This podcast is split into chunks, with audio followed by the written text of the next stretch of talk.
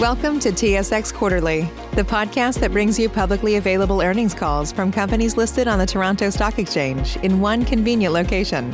Gone are the days of looking through confusing websites. You'll find the important information right here. Enjoy the call.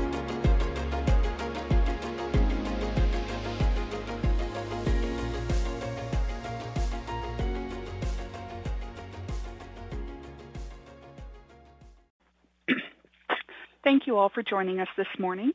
Before I turn the call over, I need to advise that certain statements made during this call today may contain forward-looking information, and actual results could differ from the conclusions or projections in that forward-looking information, which include, but are not limited to, statements with respect to the estimation of mineral reserves and resources, the timing and amount of estimated future production, cost of production, capital expenditures, future metal prices, and the cost and timing of the development of new projects.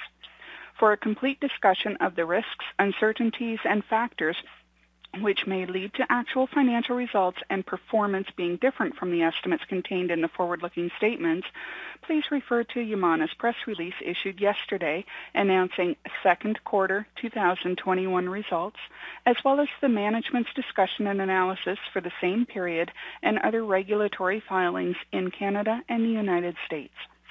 I would like to remind everyone that this conference call is being recorded and will be available for replay today at 12 p.m. Eastern Time.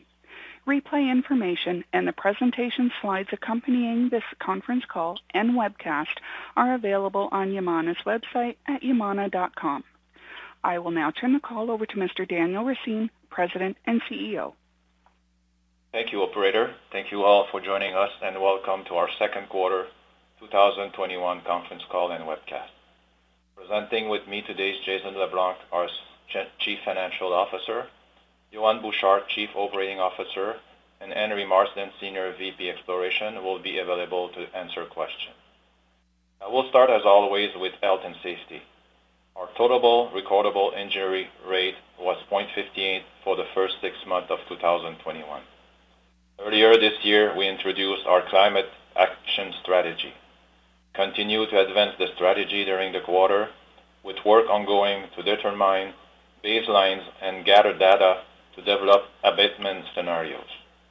The strategy is one pillar of our approach to ESG, health and safety, environmental management, governance, and community engagement are all deeply rooted within our organization. We're proud to have been named one of Canada's best 50 Canadian corporate citizens by Corporate Knights. Yamana ranked 31st overall and was the top-ranked Canadian mining company. The best 50 rankings are based on a series of criteria, including 8 environmental metrics, 5 social metrics, 6 governance metrics, and 3 economic factors. To learn more about our ESG performance, I invite you to look at our latest material issue report and global reporting initiative report. Both are available on our website. Turning now to our Q2 operational highlights. We had a strong production with 217,402 ounces of gold, led by standout performance at Jacobina, Canadian Malartic, El Peñón, and Minera Florida. Jacobina and Canadian Malartic, I'm pleased to note, both reached all-time quarterly highs. Cerro Moro production increased compared to the second quarter of last year. But as we indicated previously, we're expecting the mine to see much stronger results in the second half of this year. Produced 1.63 million ounces of silver during the quarter. GEO production was 341 ounces. Quarterly cash costs were $7.20 per GEO, and all-in sustaining costs were $1,081 per GEO, in line with plan. Our strong cash flow generation and increased cash balances continue to position us well to return cash to shareholders in the form of a higher dividend. As reported yesterday, we are increasing our annual dividend to $0.12 per share, up nearly 15% from the previous dividend, and a 500% increase compared to Q2 2019. We also announced a normal course issuer bid that allows for the purchase of up to 5% of the company's issued and outstanding common shares over the next 12 months. First half production and costs were in line with our plan, set out at the beginning of the year. As with prior years, we expect Q4 to be the strongest quarter. I would like to remind everyone that we guided production to be a 57-53 split between the first half and the second half, and this is exactly what we have achieved in the first half. Taking a closer look at our operations, as mentioned, Jacobina posted record quarterly production of 47,503 ounces of gold. As you may have seen in our release yesterday, updating progress on the phase expansion of Jacobina, average throughput for the quarter was 7,200 tons per day, up 5% over the prior quarter, with throughput averaging 7,500 tons per day for the entire month of May. I'll talk more about the phase expansion in a moment. At El Peñón, GEO production for the quarter was 52,607 ounces, including 39,492 ounces of gold and 891,255 ounces of silver. We continue to expect planned production in Q3 and Q4, with the second half production to account for approximately 57% of the operation annual GEO production. Canadian Malartic had a record quarter, producing 92,106 ounces of gold, exceeding plan due to higher grades and recoveries from ore found deeper in the Malartic pit. The operation remained on track to complete topographic drilling and blasting at the Barnat by the end of Q3 of 2021. Minera Florida was a standout performer during the quarter. Production of 23,818 ounces of gold was above plan and higher than the same period in the prior year. Minera development continues to advance well ahead of plan, and exploration results continue to demonstrate extension of identified areas of mineralization and new discoveries. Production at Cerro Moro was 25,313 GEO, compared to 15,451 GEO in the prior year period. This includes 14,488 ounces of gold, and silver production was at 736,820 ounces in the latest quarter. Challenging weather conditions limited travel and impacted shift change. However, the company took the opportunity during this time to fast-track certain health, safety, and other site improvements originally planned for the second half of the year, which will benefit future quarters. The transition to more mill feed coming from the underground ore at higher grade than the open pit ore will continue through the second half of 2021. We have a number of compelling growth opportunities in our portfolio, and that we're very excited about. One of these is the phase expansion at Jacobina. We've made significant progress on phase 2 expansion to increase throughput to 8,500 tons per day and raise production to 230,000 ounces per year. The Jacobina plan to continue to exceed expectations. As mentioned, our success underscores the simplify approach that we are now taking to complete phase 2. This includes debottlenecking the processing plant and tailing system, as well as operational improvement that de-risk the project, greatly reduce capex, and eliminate the need to install an additional ball mill. While capital costs are expected to be only a fraction of the original estimated amount, not exceeding 15 to 20 million, the key takeaway in yesterday's update is the greater certainty and reduced risk as we now required incremental optimization and operational improvements to achieve the phase 2 throughput. Subject to the successful completion of required permit modification, we expect Jacobina to begin producing at the new 8,500 tons per day in the second half of 2023. As we advance phase 2, engineering for phase 3 expansion to 10,000 tons per day will advance in parallel, with the plan modification originally planned for phase 2 now considered adequate for the phase 3. The feasibility study for the phase 3 is scheduled to be completed in 2023, and project commissioning is still on track for 2027. In addition to the Phase 2 update, we also disclosed strong exploration results at Jacobina yesterday, The results included exceptional drilling from Canevera Central and Morro de Vento, as well as the discovery of a new zone at João Belo Sul, with 536,000 ounces of mineral resources. The results support the phase expansion and demonstrate Jacobina's exceptional long-term growth potential and ability to further extend strategic mine life.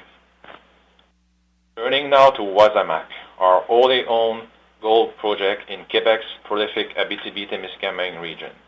We are excited to be growing our presence in Quebec, which is also home to our Canadian Malartic operation. Wasamac is a great project, and since acquiring it early this year, we've made it even better.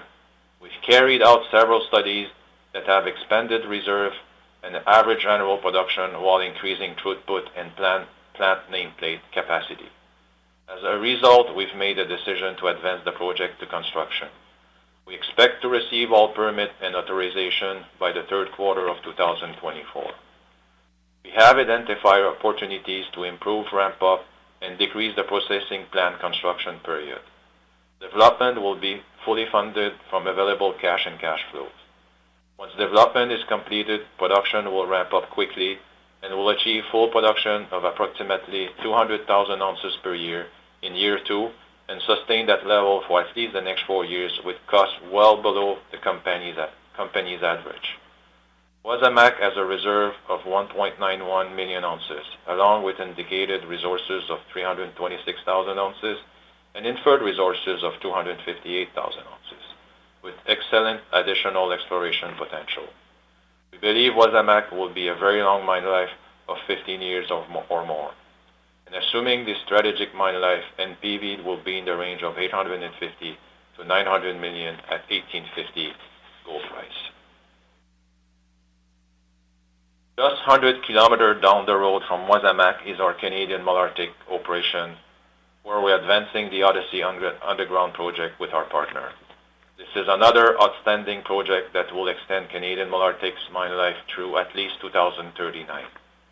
The second quarter, we've completed overburden excavation and grouting to prepare for the construction of the production shaft and its rain. We've also made progress on the underground ramp. Development is ahead of schedule with approximately 764 linear meters completed this year and 1,587 linear meters completed since the start. The exploration ramp is expected to take about 2 years to complete, with the first drilling platform established in early July. We have also completed construction of the shaft collar, and engineering is progressing on the headframe, hoist room, paste plant, power line, substation, the workshop, and the warehouse. Construction of the headframe and hoist room is slated to begin in the third quarter of 2021. And with that, I will turn it over to Jason. Thank you, Daniel, and good morning, everyone. Turning now to our financial performance. Adjusted net earnings for the second quarter were $70.7 million or 7 cents per share. Combined cash and cash equivalents at quarter end totaled $702 million, an increase of approximately 8% over December 31st year end. This includes about $223 million that has been made available for the MARA project. Cash balances, along with further liquidity and cash flows, are more than sufficient to fully manage the company's business and capital allocation objectives, which includes further returns of capital to shareholders. We continue to generate robust cash flows, with cash flows from operating activities increasing to $153.5 million in Q2 versus $129.4 million in the same period last year. Cash flows from operating activities before net change in working capital were $167.8 million, and free cash flow before dividends and debt repayments increased 34% year over year to $51.2 million. We expect cash flows to improve in the second half of the year, with Q4 expected to deliver the strongest performance in line with the production and costs. For Q3 and Q4, capital spending will be a little higher than the first half of the year as expected. For sustaining capital, we'll average about $50 million of spend per quarter. For expansionary CapEx, the average will be about $40 million per quarter, with about half that attributed to Odyssey.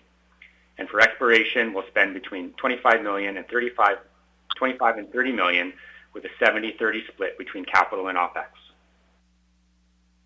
We continue to see a strong performance across our portfolio, with production and cost tracking to plan. Our first half results are well aligned to our 2021 guidance released at the start of the year, which called for 53% of production to be weighted to the second half of the year. Our costs are also tracking in line for where they thought they would be at the end of Q2, and prospectively with minimal impact from inflationary pressures for the balance of the year. As noted, we expect stronger production and lower costs in the second half. Q4 is expected to be our strongest quarter, with the highest quarterly production and lowest quarterly costs, continuing a trend from previous years. And with that, I'll turn back over to Daniel. Thank you, Jason.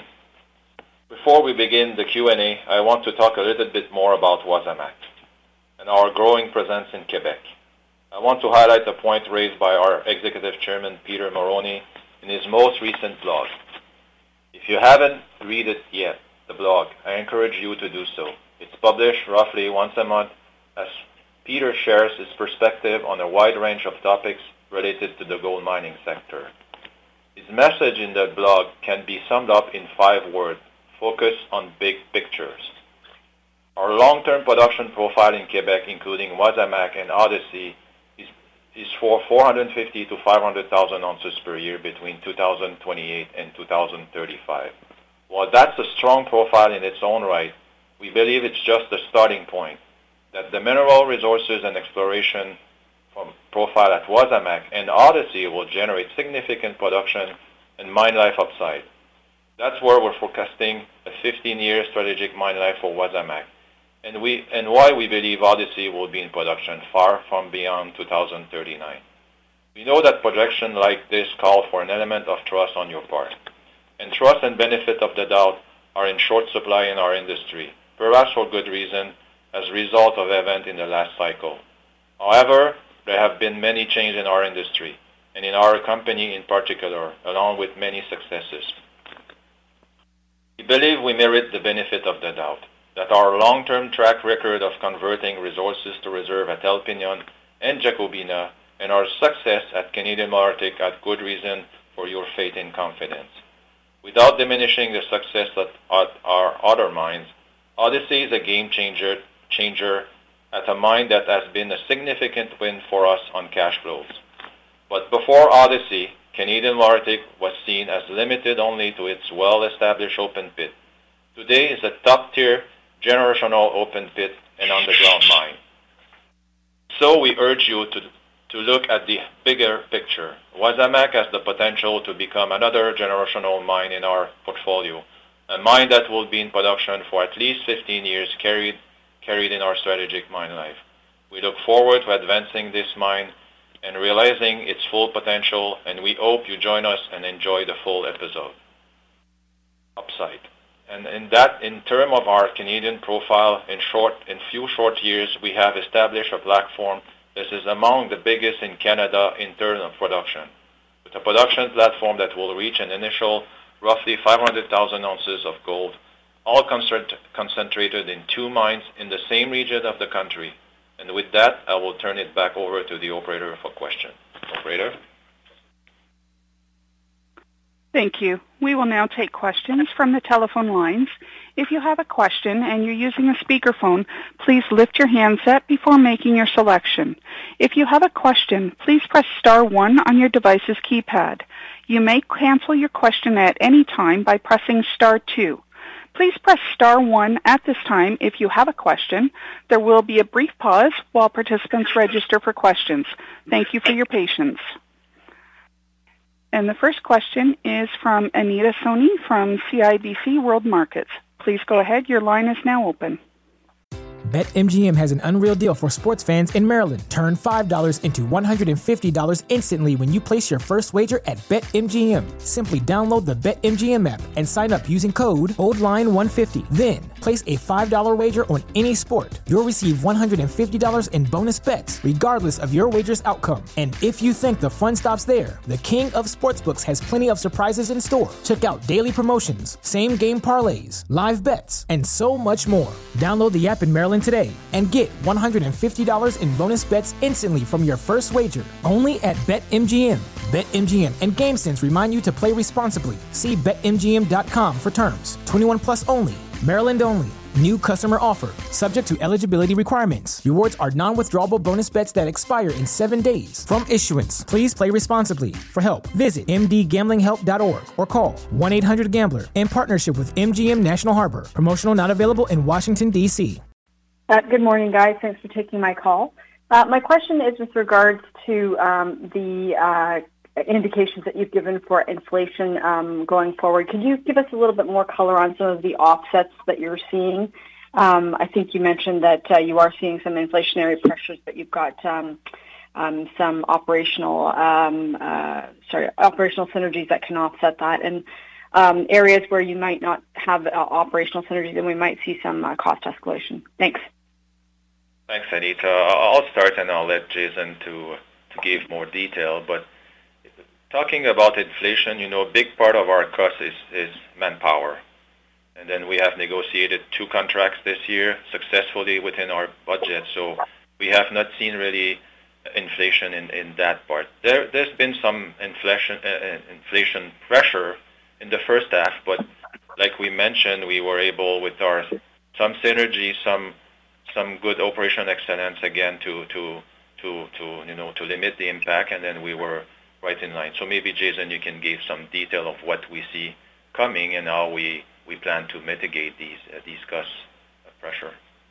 Yeah, sure, Daniel. Good morning, Anita. Daniel mentioned we're seeing inflation. Those headline items, like everybody else out there, they're trickling down to consumption level of grinding media and the like, explosives, et cetera. And, those are all up year over year, up a little bit more than our plan. But, we indicated it is, not significant, with the guidance range that we provided previously. It's accommodated in there, with a little bit stronger foreign exchange. I probably pegged that at, $15, $20 of negative impact compared to where we were at the start of the year. And obviously we're working to try to offset that with, all of our procurement efforts. I think we feel pretty good about that, and then also operational excellence. I think has been a big part of our success over the last number of years, and that program's just that much more mature and advanced. So we feel like we're in a pretty good position to offset some of these impacts, and we do think they are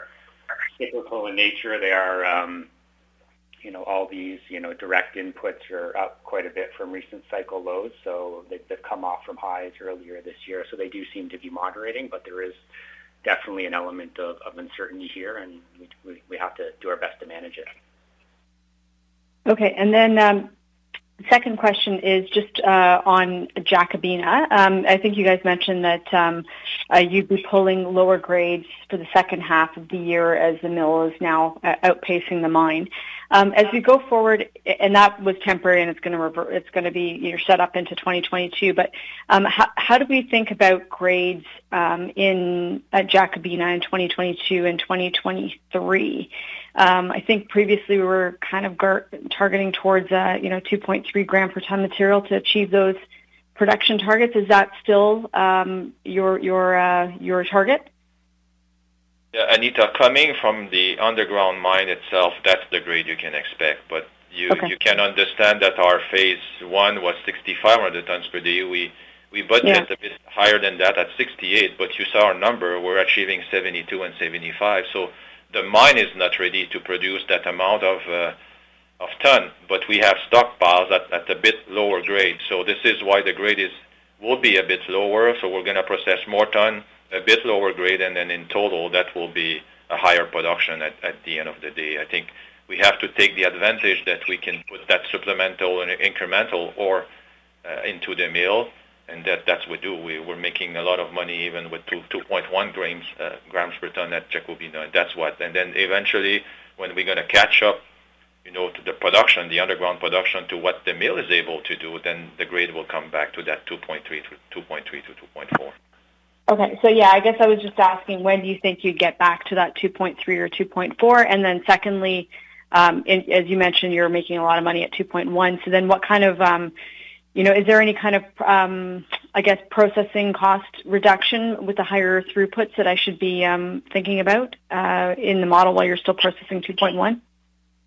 Why don't you answer that question?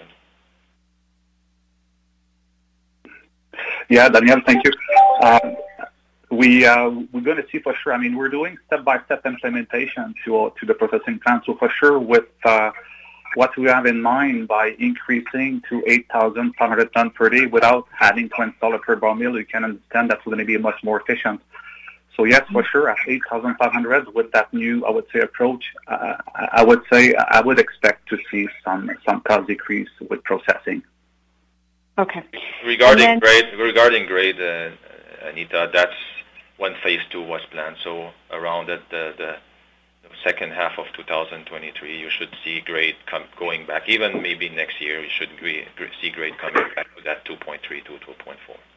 Okay, fair enough. Thank you. And then lastly on Cerro Moro, as we look at the, just taking a look at the production year-to-date overall, is it fair to say that it might undershoot the original sort of guidance range for that specific asset, where other assets that are outperforming, like Minera Florida and El Peñón, versus your budgets, might make up the difference?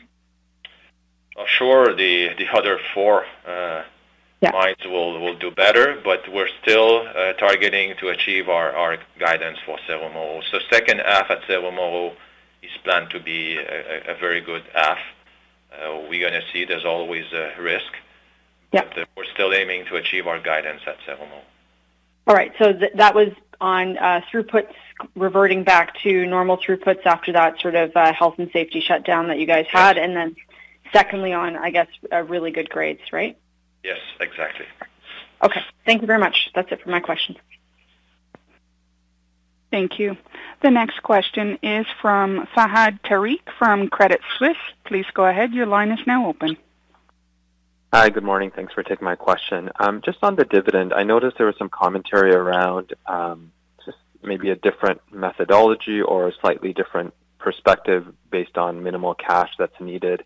Can you just touch on kind of the thinking around how the dividend is increased, if that has changed, given, there's obviously some capital commitments that are coming up over the next few years with Wasamac and Malartic. You add that up, it could be, almost $1 billion of CapEx over the next few years. Just any changes to the way you're thinking about the dividend. Thanks. Good morning, Farad. We mentioned in the past that we might look on, a formula for dividend, but we've decided not to do that. We look at our future capital, our future cash flow generation, and then what we can afford as a dividend. And then when we look at what's coming at Malartic, at Wasamac, you saw that Jacobina is a lot less now that we can afford to increase our dividend to 12 cents per share. And then we're going to continue to look at it in the future, and then we want that like we mentioned many times, that dividend to be sustainable. So if we were able to increase it from 10.5 to 12 cents per share, it's because we believe our profile in the next many years we can afford to pay it at that level. Okay, that's clear. So if gold prices stay above $1,350 an ounce, it's fair to assume that this dividend would be consistent. It will be consistent at $1,350, absolutely. Okay, great. All right, that's it for me. Thanks so much. Thank you. Thank you. The next question is from Josh Wolfson from RBC Capital Markets. Please go ahead. Your line is now open. Thanks for taking my questions. Focusing on Cerro Moro, is there any details you could provide in order for us to sort of connect the dots as to what's required to see improvements in the second half of the year? Historically, and last year, obviously, COVID being a bigger impact, getting the development rate seems to be a challenge. What's maybe giving you more comfort on the outlook now in terms of expected improvements? Good morning, Josh. Thank you. I'll let Johan answer, but I'll say development rates are improving. They're going a lot better now, so maybe Johan, you can give color of why we're very confident that the second half will be quite a good half at Cerro Moro. Yeah, for sure. Good morning, Josh. So as Daniel said, we did progress really well to catch back on our development, so that opened a lot of flexibilities with mining. Just to give you an example, when we start July, we had only to do 70 meters of development to meet all the requirements for the next 6 weeks. So we're getting in better position We have higher reconciliation, I would say better reconciliation between what we mine versus what we see to the mill. We did some progress as well with controlling dilution, and it's a really narrow vein. So all that together, I think that the operation now reached a point where we see, I would say, a Q3 and Q4 reach the target that we wanted. So again, it's going to be a progressing approach, quarter over quarter at Cerro Moro. So for sure, I mean, I will not hide, it's going to be challenging to meet our budget and guidance on that one. But the plan that we have in front of us is showing a good trend if we succeed to maintain that high level of development. Okay. And for the heap leach study, what was the grade of the material that was used for the column tests? It's about 1 gram per ton. 1 gram. So, and when you're thinking about this 5 million ton target, I guess initial resource, is that the comparable grade we should think about for this opportunity? Yeah, I think it would. Yeah, you're correct. Okay. Great. For sure. I mean, we're going to see opportunities as well. I mean, we won't dilute if we don't have to, but that can be our grade as well. But I would say 1 gram per ton is our minimal each leach grade for sure. Okay. Thank you very much. Okay. Thank you. The next question is from Mike Parkin from National Bank. Please go ahead. Your line is now open. Hey guys, thanks for taking my questions. With Odyssey, has there been a good plan developed in terms of what will ultimately be involved with the Canadian Malartic mill in terms of what it'll be scaled down to? Right now you've got the big SAG feeding into the 3 ball mill lines, if I remember correctly. I know there's been some preliminary talk about potentially removing the SAG.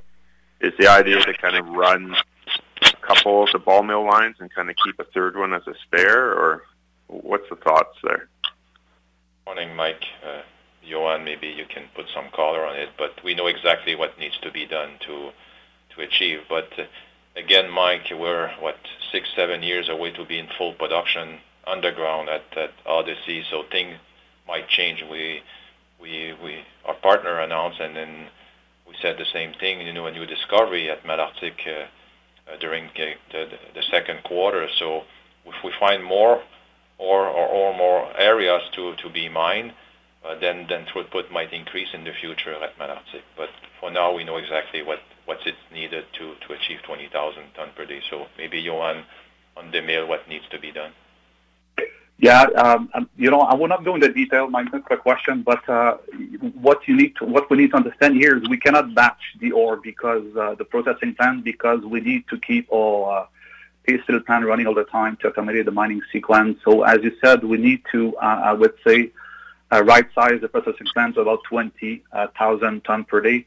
And the idea here is going to be to do it efficiently. So we're going to park some of the grinding units, some of many equipment going to be parked, but that will not be removed in case of something that is coming. So we're going to remain with that flexibilities.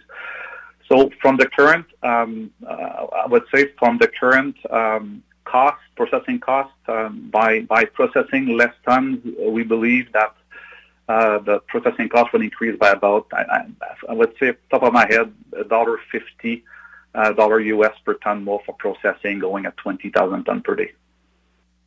Okay, that's perfect. Yeah. Another question with the Jacobina kind of revisit on the phase 2, simply just kind of looking at it in terms of where the bottlenecks are and unlocking the potential by addressing those rather than going ahead with the bigger capital spend. Can you just give us a couple of ideas where the bigger bottlenecks are within the mill and how you're working to address those? Yeah, for sure. I mean, Jacobina, we had a really good surprise. The team are working, they do a really good job, I mean, to do the bottlenecking little project, and it just creates surprise, and it brings us to just reconsider what we have for phase 2 extension. So I would say on the short term, Mike, they're going to work on the the water pumping system and slurry pumping system, and we also want to do some modification to our tailing line. So even if we did some, we still have to do some modification there to release the system. So in parallel, I mean, what we see there is we're using a power draw of about 92%, and I mean the sweet spot for mining is about 95 to 97%. So we're going to take advantage of re-registering the power draw at our grinding units. I would say we also underutilize the crushing circuit. Primary circuit is used about 38%, and the secondary crusher circuit is used at about 50%. So we see some opportunities there by optimizing usage, and I would say maybe decrease slightly granularity of these of the crushing. So that will help. And I would say the second one is the third point is going to be to optimize grinding size and also screening and cycloning performance to for sure unload the grinding units and be able to push more tons through the mill. Do you expect any loss in recovery, or have you already kind of done some studies on that where you're not seeing material? Yeah, a good question. I mean, maybe you saw that in our release that we run two tests in Q2, and we went up. We pushed the mill up to 8,600 tons per day on the day, and we averaged really high tonnage over a short period of time. So for sure, we saw a decrease of recovery during that time, but that was within 1%, I would say, and I'm generous in saying that. So I mean, by doing all that, and for sure, now we're looking at like a P80. We actually have designed 160 micron. I mean, between 160 and 180 micron doesn't make a big difference. We believe that we can push that a little bit further, and we don't see yet the inflection point. So that means by being cutting a little bit by processing, I would say coarser material, for sure we're going to cut on power requirement as well. So as I said, this is something that come up like in Q3, and we're very excited, and we still try to understand what's going to be, I would say, the positive impact on cost going forward, and ready to find where it's going to be our sweet spot for processing rate. Okay, that's good. And then last question, with respect to the NCIB, how should we kind of think about the execution of that? Are you going to be strategic or looking to kind of just be a regular participant in the market with it and buying kind of a fairly steady, pace of shares throughout the next 12 months? We're going to be strategic, Mike. We don't intend to buy a small amount of shares. When we're going to decide to do it, if we do it, it's going to be on a strategy point of view. Okay. That's it from you guys. Thanks so much. Thank you, Mike. Thank you. Once again, please press star 1 on your device's keypad if you have a question or comment. The next question is from Ralph Profitti from 8 Capital. Please go ahead. Your line is now open. Good morning. Thank you, Daniel, for the question.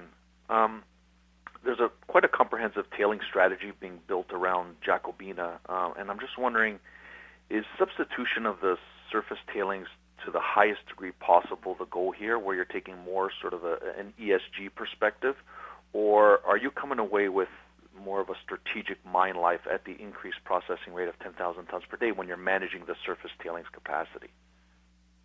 Good morning, Ralph. Good question. There's a lot of strategy behind, the 10,000 ton per day at Jacobina, where we have to think about tailing. We mentioned already that we're going to go with an hydraulic backfill system to start. We're probably going to switch eventually or have both. Also a paste fill system to put more of the tailing underground. And even now we're studying dry stack tailing on surface to have to use less space on surface. And all of that, it's included in our strategy.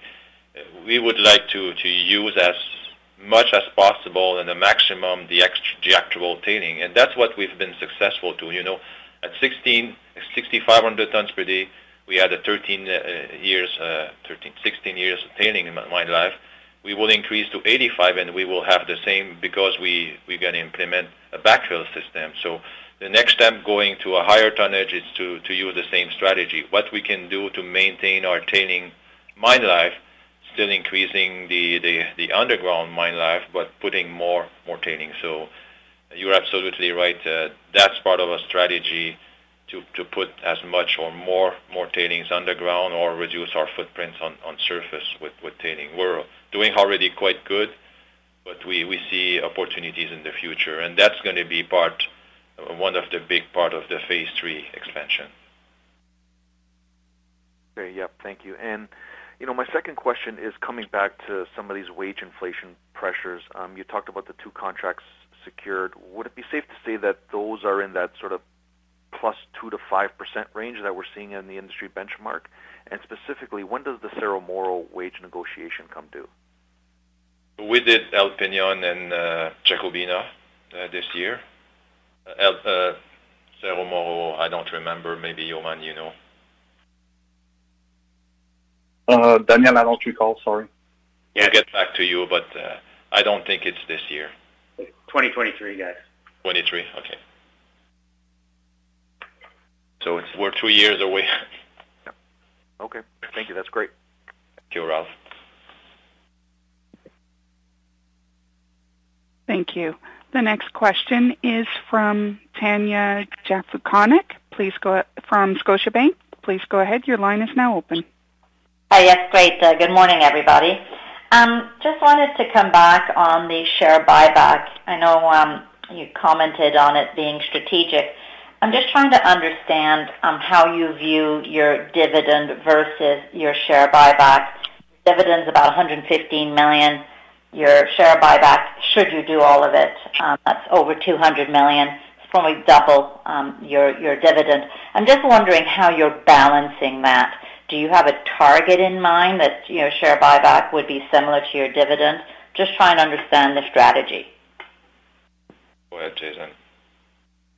Yeah, I think first, Tanya, it's got to start with the overall capital allocation. So we still have that balance across all those priorities. That's the first kind of point of reference. And as Daniel said, with the 12 cents, that's effectively fixed in our mind. It's sustainable. We've made sure it's sustainable through the cycle, and that's going to be the first priority. And then once we look at those other capital allocation opportunities, then we can look at the NCIB. So straight divvy first, and then there'll be a component going to the NCIB. Okay, so there isn't a target within the component. It's whatever you. So there isn't a target, basically. Well, we can't look at just the dividend, in and of itself. We've got to look at all the capital allocation. I think we've got the transparency on capital now. It's very well laid out with the the 2 projects in Odyssey and Wasamac. Now it's spread out, manageable, and every year, and we will still continue to chip away at the balance sheet too. So we're going to be balanced across everything, like we have been for the last several years. Okay. Yeah, we mentioned many times, Tanya, that we have like 3 buckets: so our capital allocation, the dividend, and reducing the debt. And then the debt is reaching a level now that we are very comfortable. It will continue to improve. So then, at one point when there's enough cash, then we might decide to do the NCIB. So it's all included in our strategy. We look at all time these three buckets, and then if there's money available at one point, we might do the share buyback, but it will all depend what happened with so many other factors like gold price that we don't control. Okay, no, that's fair enough. Thank you. And maybe just coming back to the inflation, I know Anita asked this, and I just wanted to come back and you talked about efficiencies. Offsetting this inflation. And Jason, thank you for the currencies. The $15, $20 was due to strengthening of the currency. Just for ourselves, are you seeing the inflation when you look at all of these numbers going forward in that 3 to 5% range that you're looking to offset? I'm just trying to see if that you're similar with your peers in that sense.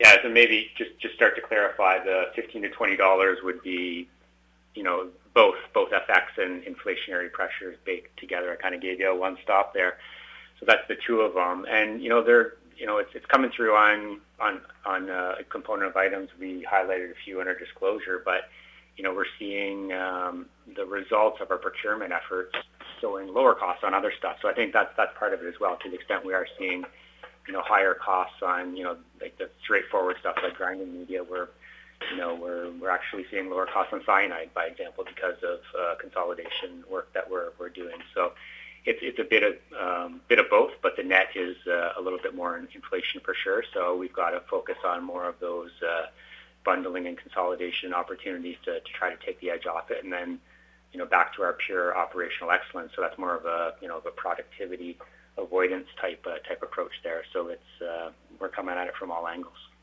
Okay, so it seems as though you're probably then on the lower end of that sort of range in terms of what you are seeing inflationary-wise? Yeah, for sure. That's fine with 3 to 5%. I think that fits squarely within the labor component that Daniel mentioned, very much within our planning. And then, you know, on a line item basis, we may see higher than 3 to 5%. But when you look at the aggregate of all of our work, it's going to come out more to that 3 to 5% range for sure. That's good. Great. Thank you so much for the insights. Thank you, Tanya. Thank you. There are no further questions registered at this time. I'll turn the meeting back over to Mr. Racine. Well, thank you, operator. Thank you, everyone, for joining us. We look forward to updating you on our third quarter call in October. Please take care, stay safe, and enjoy the rest of the summer. Thank you. Bye-bye. Thank you. The conference is now ended. Please disconnect your lines at this time, and we thank you for your participation. BetMGM has an unreal deal for sports fans in Maryland. Turn $5 into $150 instantly when you place your first wager at BetMGM. Simply download the BetMGM app and sign up using code OLDLINE150. Then, place a $5 wager on any sport. You'll receive $150 in bonus bets, regardless of your wager's outcome. And if you think the fun stops there, the King of Sportsbooks has plenty of surprises in store. Check out daily promotions, same-game parlays, live bets, and so much more. Download the app in Maryland today and get $150 in bonus bets instantly from your first wager, only at BetMGM. BetMGM and GameSense remind you to play responsibly. See BetMGM.com for terms. 21 plus only. Maryland only. New customer offer. Subject to eligibility requirements. Rewards are non-withdrawable bonus bets that expire in 7 days. From issuance, please play responsibly. For help, visit mdgamblinghelp.org or call 1-800-GAMBLER in partnership with MGM National Harbor. Promotional not available in Washington, D.C.